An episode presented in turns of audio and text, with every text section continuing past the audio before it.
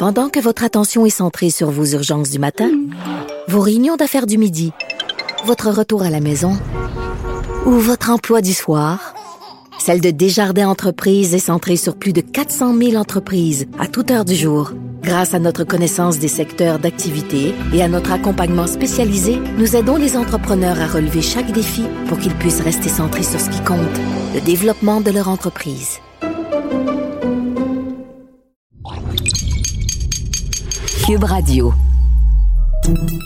Salut, c'est Charles Dran avec l'équipe dans 5 minutes. On s'intéresse aux sciences, à l'histoire et à l'actualité. Aujourd'hui, on parle du marché de l'art numérique. Connaissez-vous Christie's, cette compagnie qui organise des enchères d'art hors de prix depuis 1766? C'est l'une des vénérables institutions du commerce d'œuvres d'art avec Sotheby's et quelques autres. Et seuls les plus riches y font leurs emplettes d'œuvres d'art qui atteignent souvent des prix de fou, 450 millions de dollars récemment pour un Da Vinci. En mars dernier, on a atteint aussi des prix records euh, pour une œuvre numérique cette fois-ci, 69 millions de dollars américains pour une œuvre immatérielle, un collage d'images numériques. Le problème, ben c'est ça. C'est une œuvre immatérielle qu'on peut copier-coller partout ailleurs. Donc, qui voudrait payer presque 70 millions de dollars pour se porter acquéreur d'un fichier?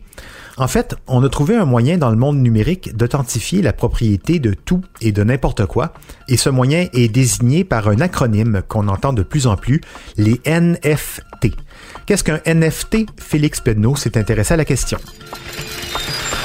69 million dollars. Oh my gosh. Uh, and most of America and the world are still trying to understand Yes. how NFTs fit into overall asset valuations, but C'est pas l'œuvre de Beeple, intitulée The First 5000 Days, qui s'est vendue à 69 millions à l'enchère de Christie's, mais c'est plutôt son NFT, son Non-Fungible Token, jeton non fongible en français, son jeton qui authentifie que l'œuvre appartient vraiment à son nouveau propriétaire.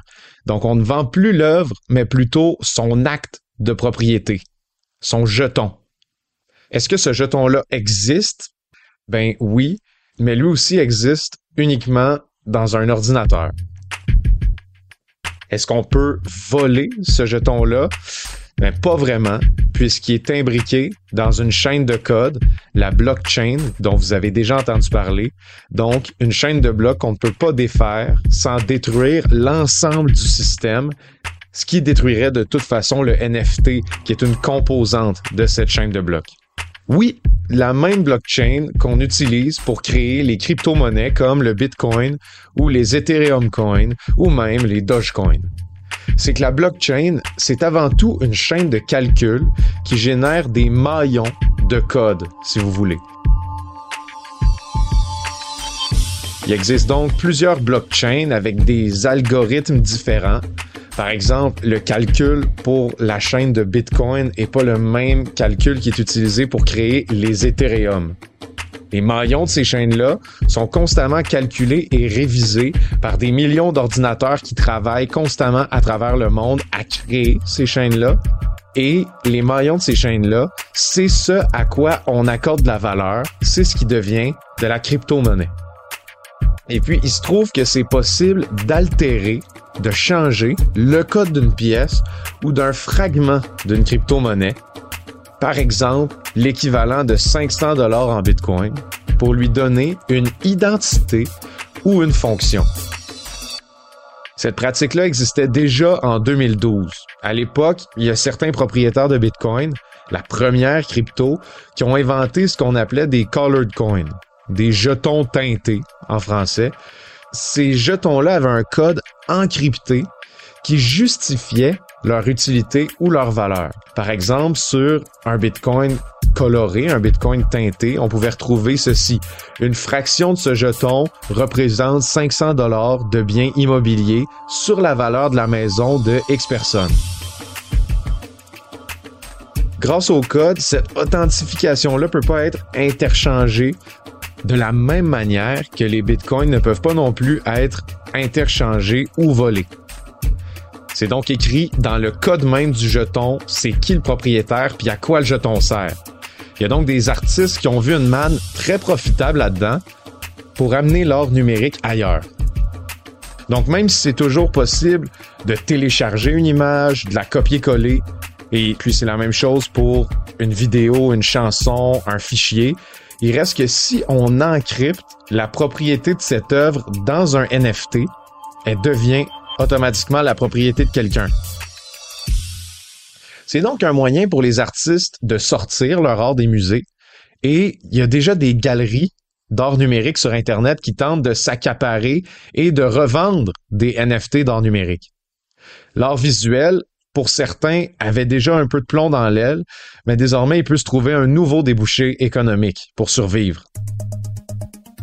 Le problème, la blockchain, c'est une technologie qui est très polluante. Il y a des millions d'ordinateurs qui roulent sans arrêt pour produire la chaîne de blocs et ces ordinateurs-là dégagent énormément de chaleur et de CO2. En février, on évaluait que si on mettait ensemble tous les ordinateurs qui calculent le Bitcoin, ils consommeraient plus d'électricité que l'Argentine au grand complet. C'est moi aussi soulever une autre question philosophique.